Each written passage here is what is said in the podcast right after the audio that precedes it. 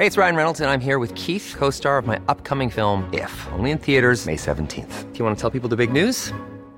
All right, I'll do. Sign up now and you'll get unlimited for $15 a month in six months of Paramount Plus Essential Plan on us. Mintmobile.com slash switch. Upfront payment of $45 equivalent to $15 per month. Unlimited over 40 gigabytes per month. Face lower speeds. Videos at 480p. Active Mint customers by 531.24 get six months of Paramount Plus Essential Plan. Auto renews after six months. Offer ends May 31st, 2024. Separate Paramount Plus registration required. Terms and conditions apply if rated PG.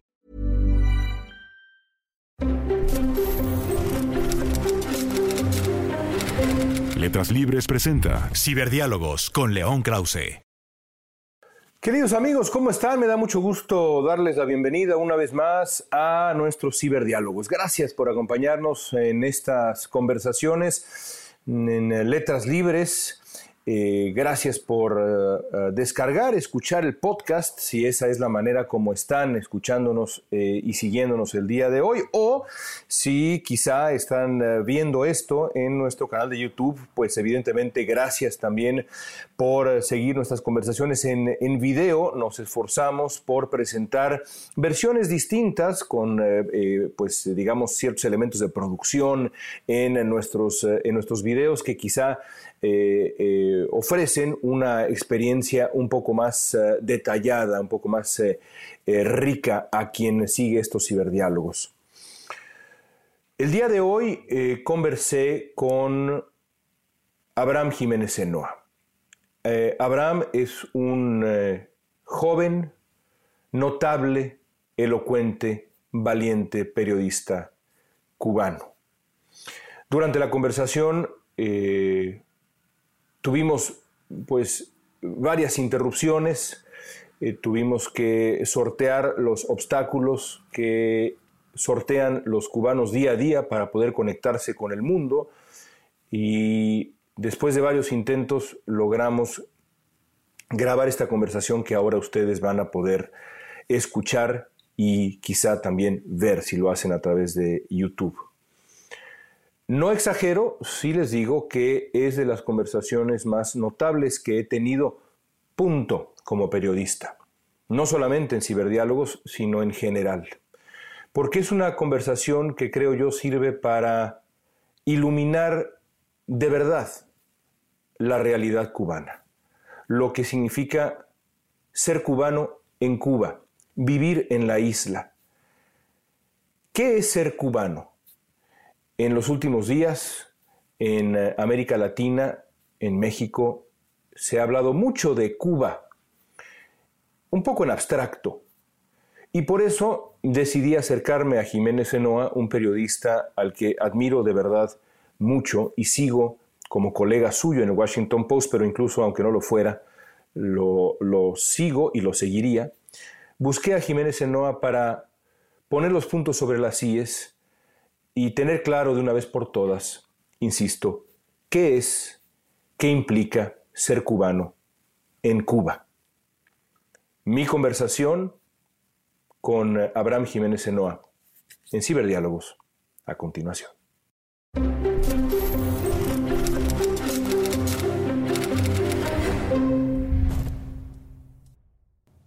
Abraham, es un, es un privilegio conversar contigo en este eh, episodio de Ciberdiálogos. Creo que conviene comenzar ampliamente por, por la vida en la isla. Digo ampliamente porque me parece que hay de verdad, a pesar de que estamos en una época en donde abunda la información, mucho más que antes sin duda, una gran ignorancia sobre cómo es realmente ser cubano en Cuba. Hace unos días decías lo siguiente en Twitter y te voy a citar. Decías, a esta hora de la madrugada gran parte de la isla se encuentra sin energía eléctrica. Está siendo cada vez más duro vivir en Cuba y soportar la ignominia del régimen, más el hambre, la pandemia y sus muertos, y estos apagones insoportables. ¿Cómo podrías explicarle a alguien que nunca ha vivido en Cuba cómo es la vida en la isla? Sí, eh, yo creo que, mm, que, digamos, también hay una, vida doble, pero digamos, me refiero ahora a esa vida macro. Eh, es una vida que desde, desde que se derrumbó el, campo socialista y que a Cuba dejaron de llegar eh, las prebendas que llegaban desde la Europa del Este y todos los convenios que habían. Eh, Cuba pasó a vivir, es decir, estamos hablando de la década de los 90, desde ese momento hasta, hoy, Cuba pasó a vivir eh, con muchas penurias, con mucha miseria, y el día a día se volvió casi una odisea. hoy, para no referirme tanto a, a lo histórico, eh, para llevar un plato de comida a la mesa es sumamente difícil, hay que pasar eh, largas horas en, en, los pocos mercados y las pocas tiendas que tienen productos alimenticios, productos alimenticios además que por la escasez están regulados, por lo tanto tú vas a comprar, eh, no sé, un pollo o puré de tomate y no puedes comprar los que quieras, puedes comprar solamente uno o dos para que supuestamente alcance todo eh, las personas. Pero para llegar a, esa tarima tienes que pasar cerca de siete u ocho horas en, una fila. Mucha gente lo que hace es madruga eh, eh, en las afueras de las tiendas, sale de madrugada de su casa cuando es de noche y, se pasa el día en esa fila. Además, ahora todo esto se ha agravado por la pandemia. Entonces, como todavía hoy en Cuba hay un toque de queda, a las 9 de la noche, a las 5 de la mañana no puede haber nadie en las calles. Y lo que hace la gente es, eh, en absoluto surrealismo, esconderse en los árboles de, la, de, las calles, de las matas, para que cuando pasen las patrullas no, no te vean, se esconden en las alcantarillas, eh, en los pasillos, en las escaleras, en los alquilan balcones para eh, que están cerca de esas tiendas para luego, una vez que saque el sol o cuando amanezca, ser de los primeros en la fila. Es una auténtica locura, una escenas sumamente dramáticas y duras, ver a personas ancianas, a jóvenes, eh, pasando esas necesidades para ni siquiera poder adquirir, porque la otra es cuando llegas a la tienda y te puede llegar el turno, también puede haber el caso de que no, no compres nada. Eso por un lado. Por otro lado, hoy mismo hay un gran tema también relacionado con la pandemia, pero que venía con anterioridad.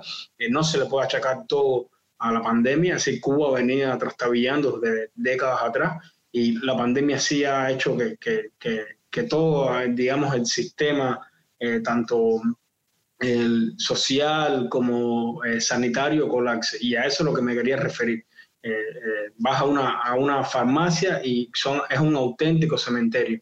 Eh, la gente, mucha gente dice, bueno, pero ¿cómo es posible? Dicen que la, ausencia de medicamentos y los cubanos tienen cinco vacunas contra la, eh, la, COVID, son el único país latinoamericano que ha generado vacunas. Sí, pero eso forma parte de todo un entramado político de manera del gobierno cubano hacer política. Tienen, han desarrollado cinco vacunas, pero tú vas a la esquina y no hay medicamentos, no hay una aspirina, no hay un paracetamol. La gente se está muriendo porque no tiene cómo eh, no solo el eh, enfrentar el coronavirus, sino el dengue, eh, montones de, enfermedades que... Dime.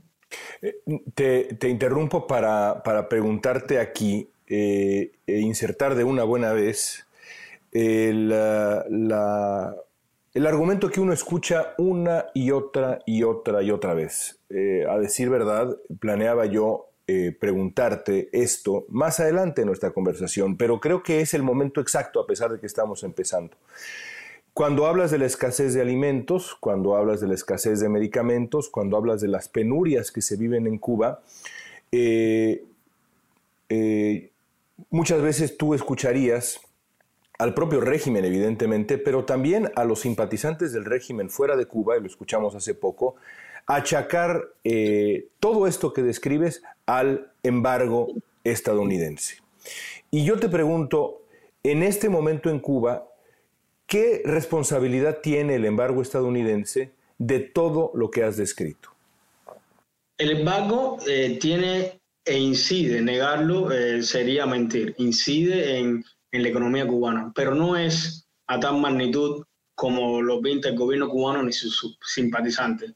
Por ejemplo, em, las últimas cifras, el gobierno cubano casi nunca da cifras, nunca eh, declara eh, las negociaciones que tiene bilaterales con el resto del mundo, pero las últimas que ha dado em, hace unos años declaraba que la mayor cantidad de pollo que llega a Cuba y muchas de las medicinas que llegan a Cuba son de Estados Unidos, justamente porque el, embargo eh, tiene esa sección en cuanto a alimentos y medicina. Entonces Cuba sí mantiene una negociación con Estados Unidos y la mayoría de, las mercancías que en ese sentido, que son las más importantes que importa, las trae desde Estados Unidos. Eh, lo que sucede con esto es que eh, el gobierno cubano saca rédito de esa política de Estados Unidos, es decir, saca rédito para vender Em, para venderse como la lucha de David contra Goliat, saca rédito para eh, venderse como un país asediado, saca rédito para decir que Estados Unidos eh, lo asedia. Pero em, eh, en la vida cotidiana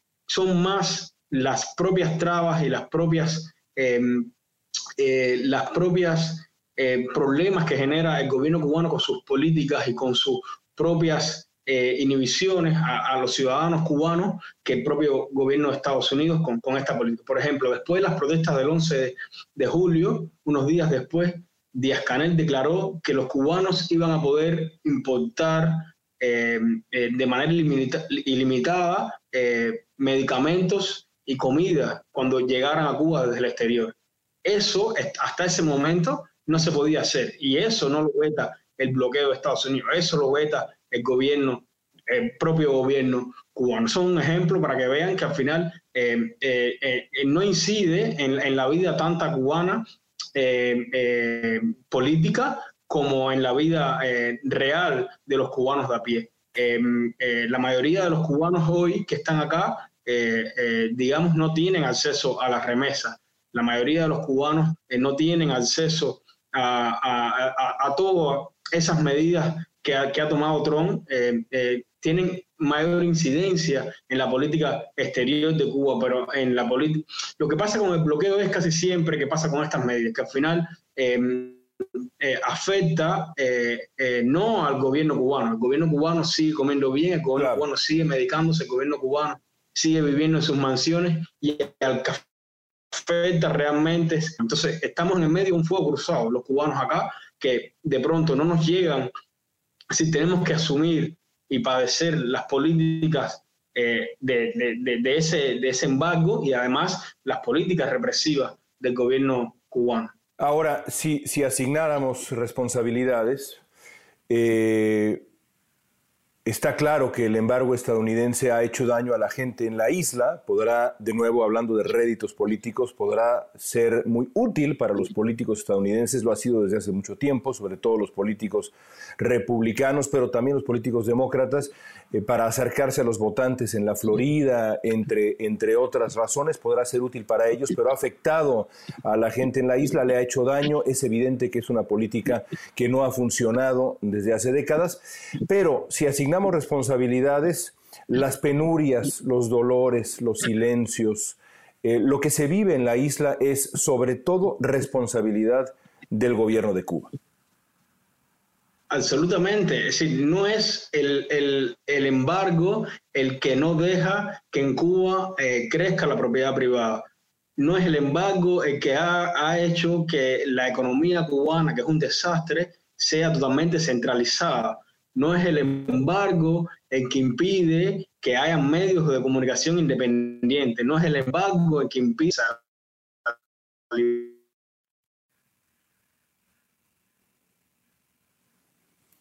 Te perdí ahí un poco, hermano.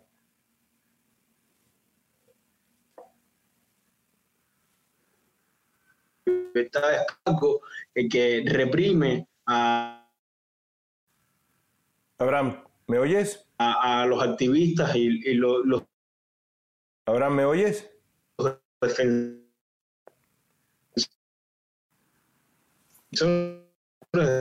Abraham, te, te perdí un poco, Abraham. Derecho humano.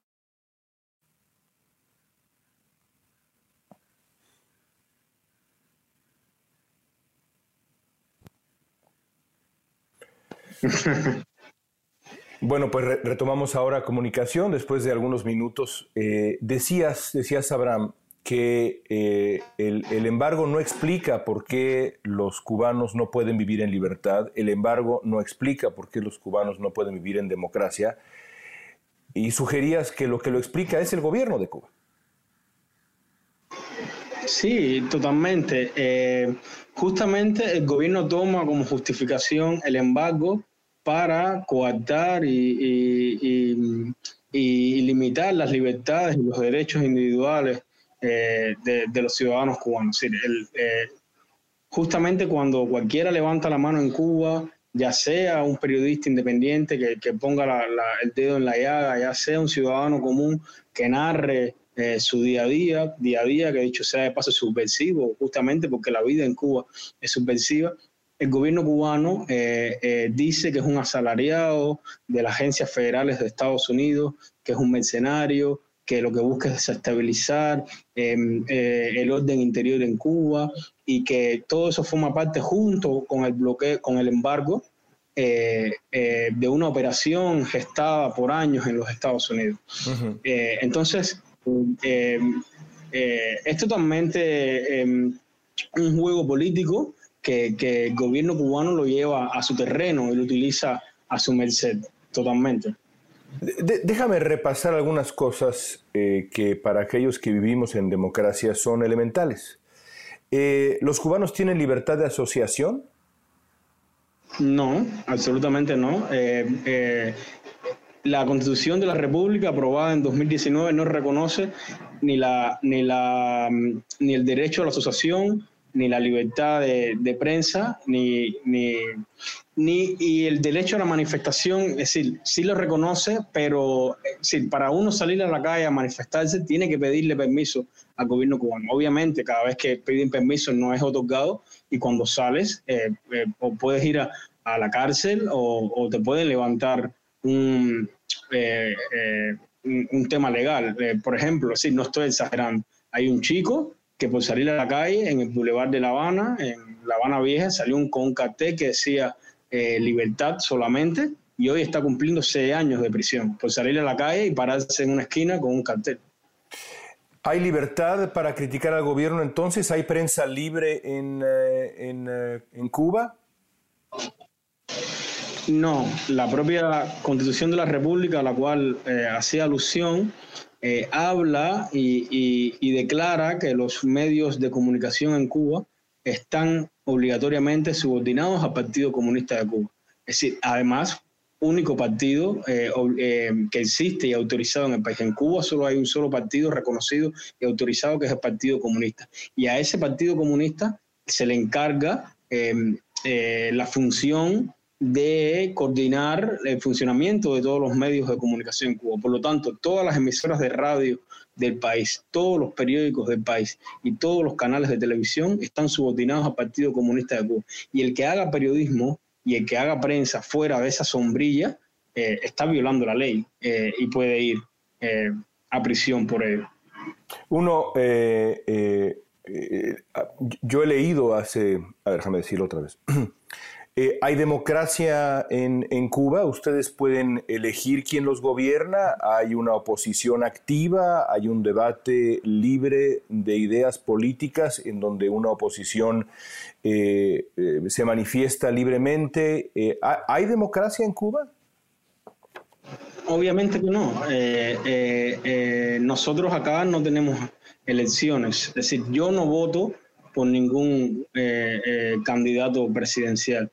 Eh, se explica fácil, es decir, está el barrio, del barrio se hacen unas supuestas asambleas y de ahí salen unas personas electas. De, esas personas electas se reúnen luego y eligen quién los va a representar a esas personas en el municipio. Así asciende a las provincias, de las provincias a, la Asamblea Nacional y, y de la Asamblea Nacional los 604 o 5 diputados, creo que son 605 diputados, escogen al presidente del país. Es decir, yo ni ningún ciudadano vota directamente por ningún eh, candidato eh, presidencial. No existe. Llevamos décadas eh, con ese sistema de, de, elecciones, el cual es totalmente un performance, porque básicamente uno no tiene poder de, decisión ni de elegir. Es decir, incluso estos supuestos candidatos tampoco eh, eh, eh,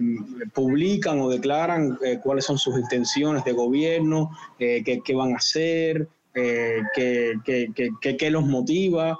cuáles son sus ideas, no, para nada, eso no existe en Cuba. Y por supuesto no hay oposición, no hay un, no hay un partido que se, que se oponga en buena lid en, la, en la arena de la, de la discusión pública al Partido Comunista. No hay oposición. La, ley solo reconoce al Partido Comunista de Cuba. Así no puede existir otra eh, organización política. Es la única organización. De hecho, la, la, Constitución de la República la declara la algo así como la fuerza mayoritaria o la fuerza suprema del pueblo. por tanto, no existe más ningún partido político. Bueno, sí existen, pero son ilegales. Bueno, ¿quién controla el sistema, el sistema financiero en Cuba? Eh, pienso, por ejemplo, en las remesas. Eh, ¿Hay un, sistema privado en donde los ciudadanos pueden acceder a las remesas y demás? ¿O el sistema financiero lo controla el gobierno de Cuba también? El gobierno de Cuba controla todo en Cuba. No hay un solo acápite, no hay un solo, eh, un solo paso que pueda dar un ciudadano, no hay una sola eh, gestión de la vida de los cubanos que no gestione el gobierno cubano. Todo pasa por sus manos y todo ellos lo deciden, desde las remesas hasta lo que tú comes a diario, hasta cómo vistes, hasta cómo... Eh, eh, todo, todo. ¿Cómo, ¿Cómo, es el, acceso a, a, Internet en Cuba? Lo hemos visto en esta propia conversación, pero creo que es importante que eh, la gente que nos ve ahora o que nos escucha ahora en nuestro podcast de Ciberdiálogos entienda qué tiene que hacer un cubano para conectarse a Internet en, en la calle, por ejemplo, para una persona que vive en, en, México, que vive en El Salvador, en eh, Colombia, en Estados Unidos, uno agarra el teléfono celular y listo, se conecta y a otra cosa. En, eh, en el caso de Cuba, ¿cómo es?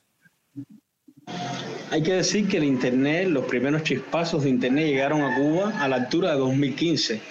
Em, eh, yo empecé a hacer periodismo independiente más o menos a esa, en ese momento y justamente por la apertura de Internet.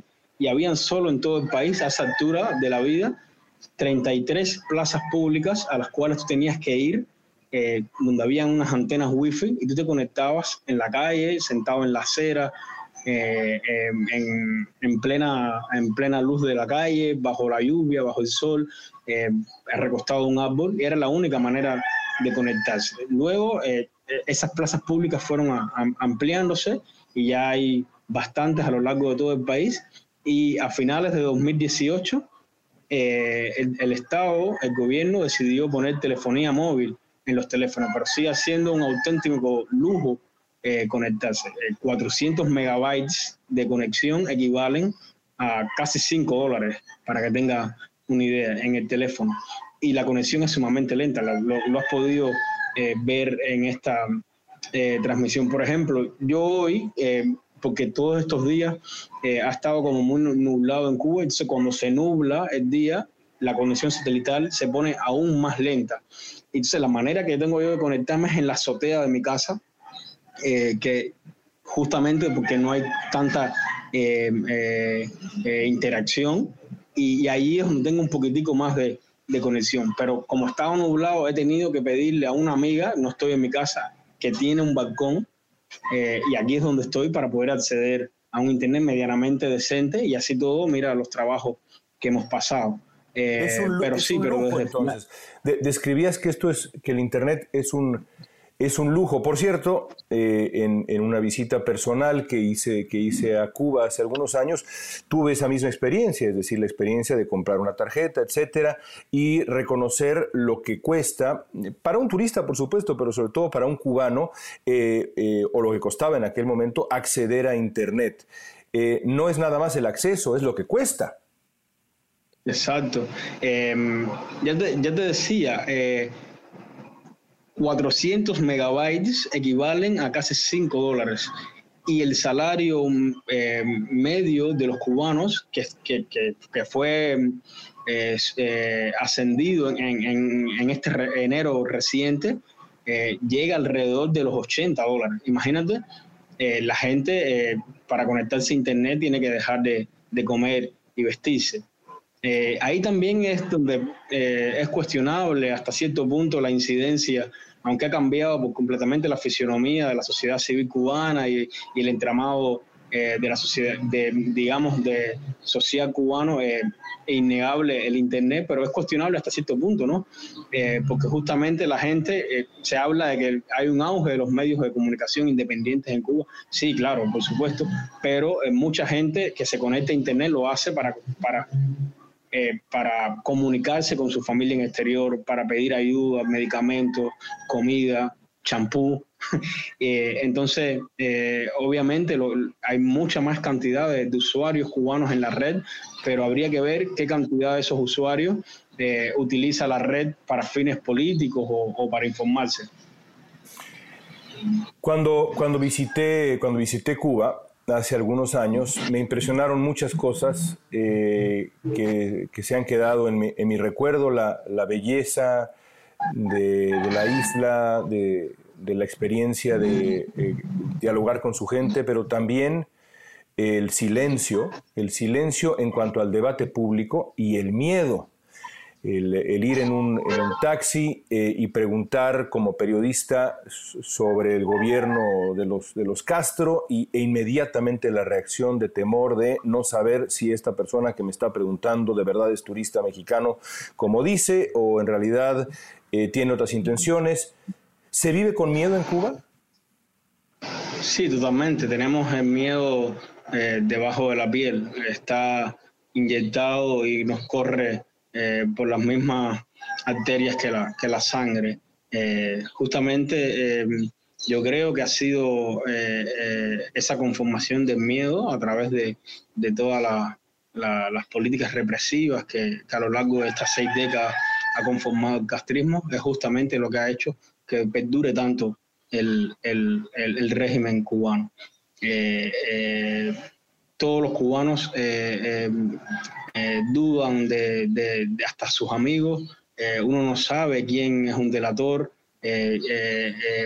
uno vive con, con, la, con la sospecha latente de que cada uno de tus pasos, cada una de tus acciones pueda ser, puedan ser vistas y delatadas y que eso a la vez se convierta en un delito. Lo más mínimo en Cuba, hasta hace poco era eh, ilegal eh, matar eh, una vaca, en Cuba comprar langostas y camarones puedes ir a prisión. Por eso... Explícanos eso. yo creo que conozco la historia, pero mucha gente no la va a... no, no seguramente no la conoce. ¿Cómo que es ilegal matar una vaca? Sí, hasta hace unos meses, creo que tres meses, fue que se autorizó eh, que los campesinos que tenían en su poder eh, vacas, eh, reses, pudieran matarlas para, para, vender su carne. Hasta ese momento, ya te digo, hace dos o tres meses, no recuerdo bien la fecha, pero fue este año, eh, el gobierno cubano, eh, eh, si los campesinos tenían en su poder, incluso eran vacas de ellos, reses, no sé, 25 vacas, y si se moría una, tenían que declarar el por qué se murió por, y, e incluso entregar esa carne. era ilegal por, supuestamente porque hay un, todo un mercado negro en Cuba a, través de, la venta de carnes de O sea, la manera en que el gobierno cubano intentó, em, eh, digamos, escenar ese mercado negro fue eh, coartando a los campesinos y evitando que, se justicie a las vacas. Asimismo pasa con, los mariscos ¿Se puede, se y los pescados. ¿Se puede pescar libremente en Cuba? No, no. Tienes que tener una licencia para ello y así todo. Em, no estoy muy empapado en el tema, pero em, eh, em, digamos que este tipo de, de, sí, las langostas, los camarones, entran, digamos, en el mismo saco de la res, eh, que fue liberada recientemente. Caramba. Eh, hablemos ahora de represión.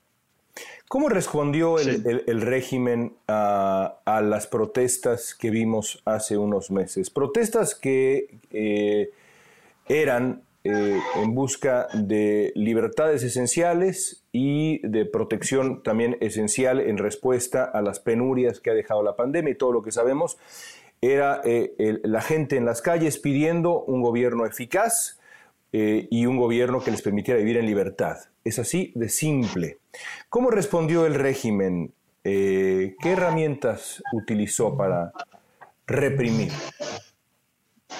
Fue sumamente violento. Eh, la verdad, sorprendió a mucha gente. Uno obviamente sabe la magnitud y, y, podía pensar, tener la intuición de que el día que pasara algo así, hay que aclarar que en 62 años es la primera vez que los cubanos salen así en masa. Eh, se, estima que fueron en 62 lugares de todo el país. Y ahí también eh, eh, sería válido aclarar, ¿no? Porque mucha gente que no conoce Cuba no se explica por qué la magnitud de estas protestas y no se explica cuando la protesta y las manifestaciones en Latinoamérica prácticamente son un deporte y, todo el tiempo hay protestas, pero en Cuba en 62 años nunca han ocurrido. Justamente nunca han ocurrido porque no se permiten las manifestaciones y, bueno, y cuando ocurren, como fue este caso, son reprimidas eh, eh, como ocurrieron. Es decir, el régimen, ahora mismo hay más de mil personas eh, encerradas en las cárceles o enjuiciadas ya por salir a manifestarse, reprimió con fuego, eh, eh, reprimió, eh, sacó a los chicos que estaban pasando el servicio militar y los vistió de civil y los mandaron a las calles con palos y piedras a, reprimir estas manifestaciones, mandaron a, todos los trabajadores estatales también a las calles, a tomar las calles y a, manifestarse también a favor del régimen, pero a su vez a reprimir a los que estaban en las calles. sacaron las tropas antimotines, eh, ya te decía, dispararon con fuego, eh, en fin, fue un absoluto eh, caos que sorprendió mucho porque justamente lo, que la gente se había sacado de la garganta es lo que tenía acumulado durante seis décadas, que básicamente es libertad, básicamente es eh, que, lo que decías, que un régimen, que un gobierno que fuera eficaz, un gobierno que, que le diera lo básico a su población, que básicamente medicamento, comida y, y, la posibilidad de expresarse y de vivir, poco más se puede vivir, eh, se puede pedir en, la vida.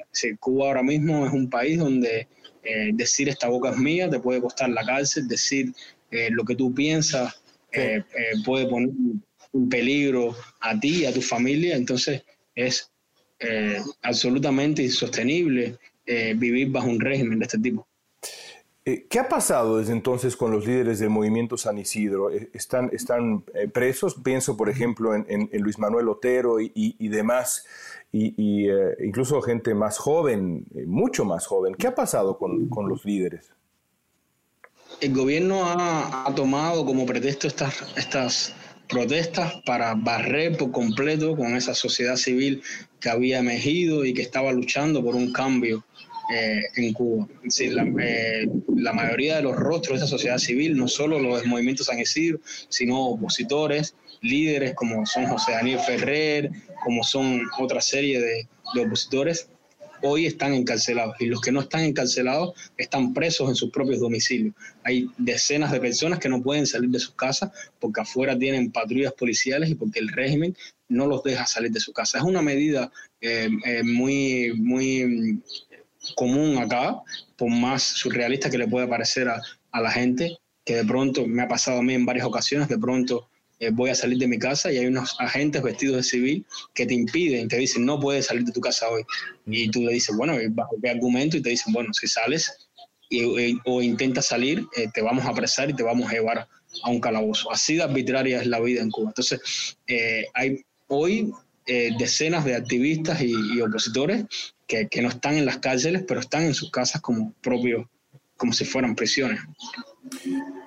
Eh, Hablemos un poco de lo que pasó hace unos días en México. Pasaron dos cosas para los mexicanos en función de Cuba. Lo primero que ocurrió es que el presidente de México invitó al presidente eh, cubano, Díaz Canel, a los festejos de la independencia de México, que son evidentemente la fecha más importante, solemne del calendario mexicano. no solamente lo invitó, sino que lo recibió con honores y no solamente eso, sino que defendió al gobierno cubano, a la dictadura cubana públicamente y luego hizo un acto pues prácticamente inédito, que es darle el micrófono a un mandatario extranjero y no solo eso, a Díaz Canel, que es un dictador, como lo hemos visto con toda claridad en esta conversación. ¿Qué opinas de lo que se vivió en México, esa primera parte, de la manera como el gobierno mexicano incluyó, trató a Díaz Canel en los festejos de nuestra independencia? Evidentemente eh, eh, es bochornoso que, eh, que López Obrador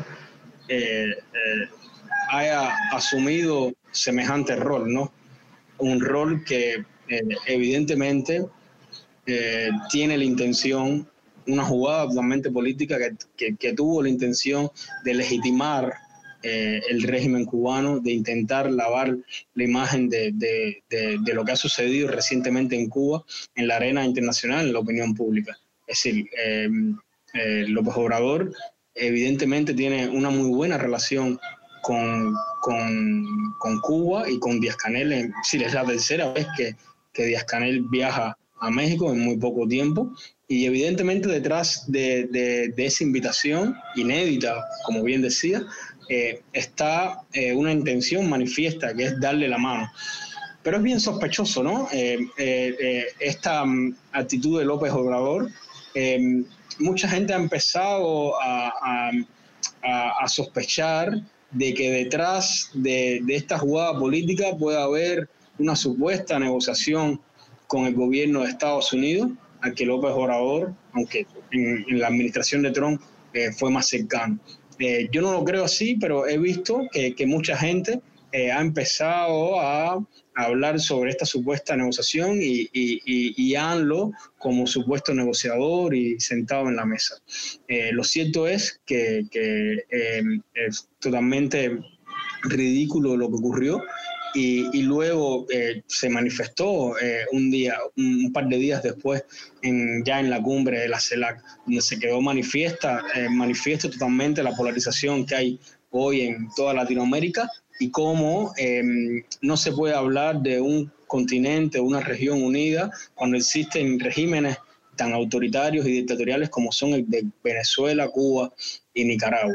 Em, en este punto a mí me gustaría aclarar porque mucha gente eh, eh, condena eh, y, se burla o, digamos agrede las muestras de solidaridad que en el caso cubano tienen, digamos, los, defensores de derechos humanos y, y bueno, y, los ciudadanos, ¿no?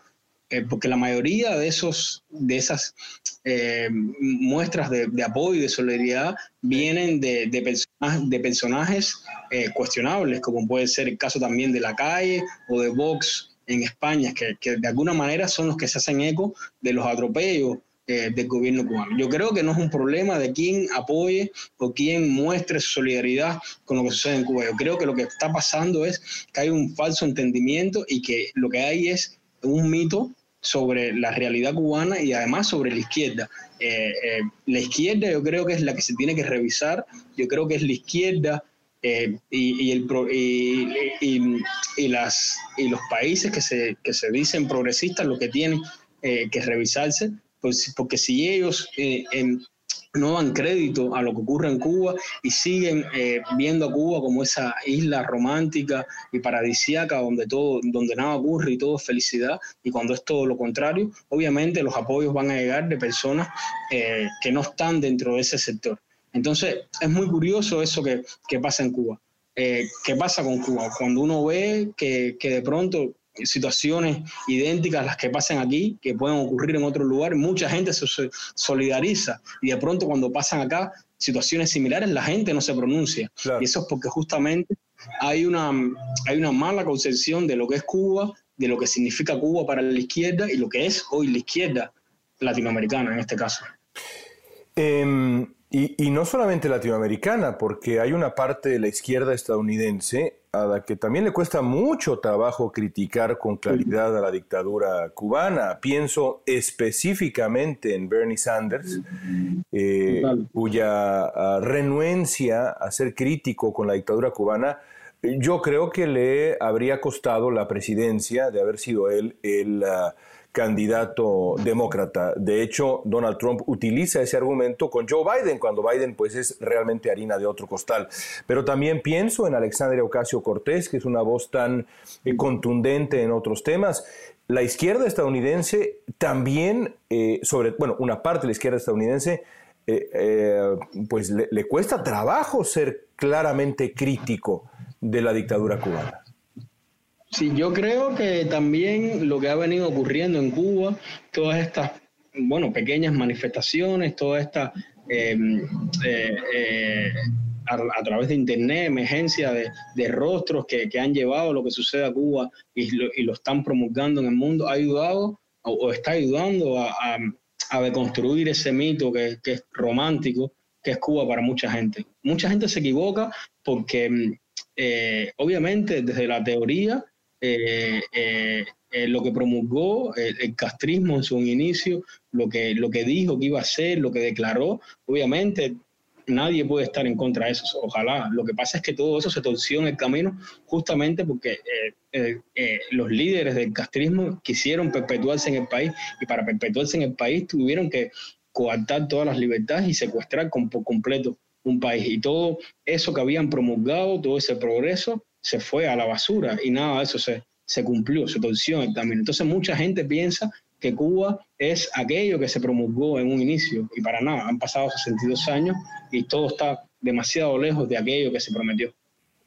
¿Y qué papel ha jugado en las últimas décadas Venezuela en Cuba? Eh, es eh, eh, imposible entender la realidad cubana sin eh, la eh, presencia, digamos, utilicemos esa palabra, la presencia de Venezuela y por cierto, viceversa, también, evidentemente.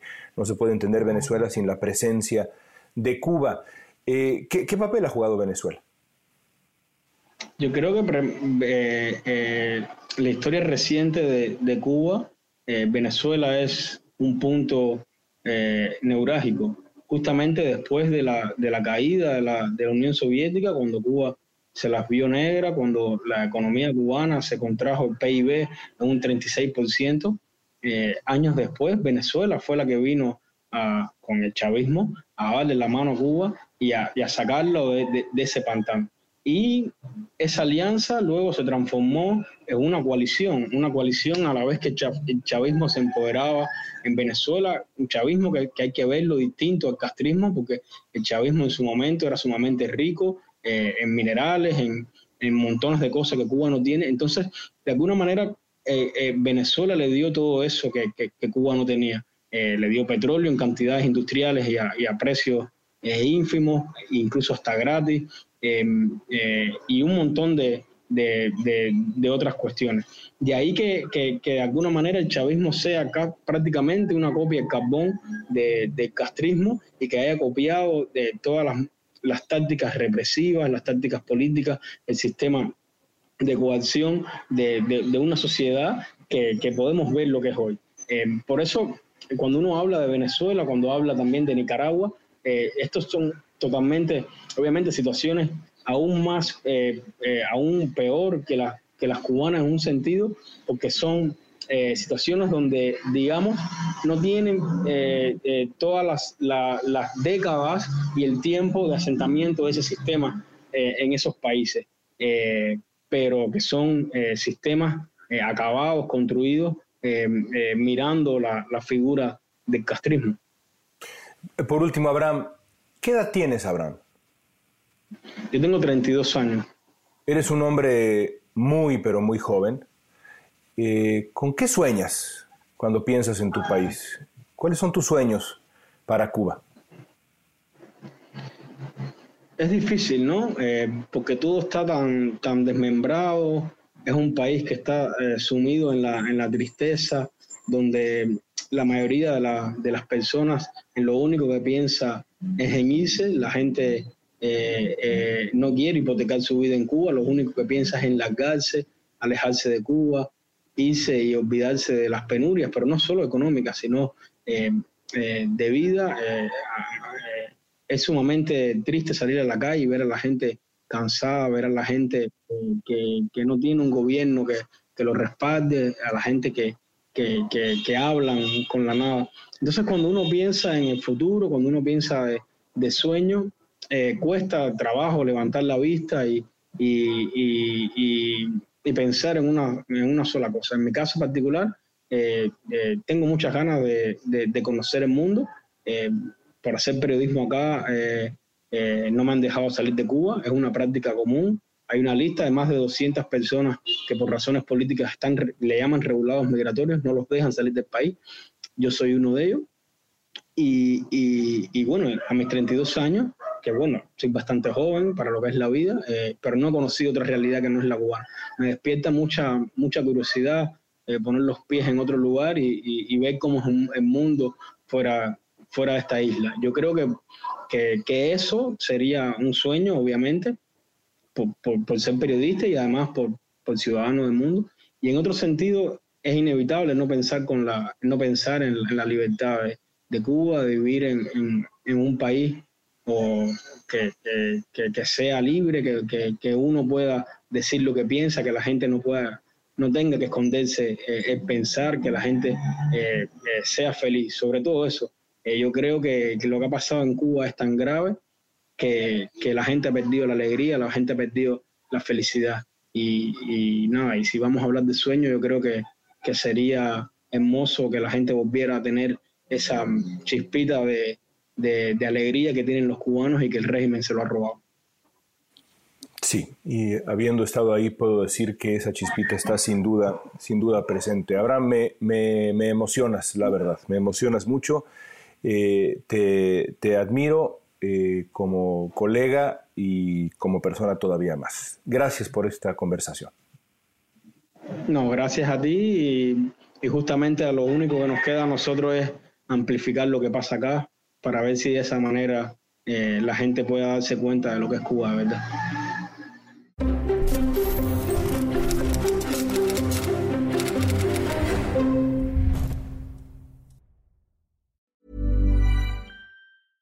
Hey, folks, I'm Mark Marin from the WTF Podcast, and this episode is brought to you by Kleenex Ultra Soft Tissues your ally to help tackle your allergy symptoms this season. I love the change of seasons, but nobody loves pollen and all those other things floating in the air that make you sneeze during this nice weather. Kleenex Ultra Soft tissues are hypoallergenic and allergist approved. So fight back against watery eyes and runny noses without worrying about irritating your skin. For this allergy season, grab Kleenex and face allergies head on.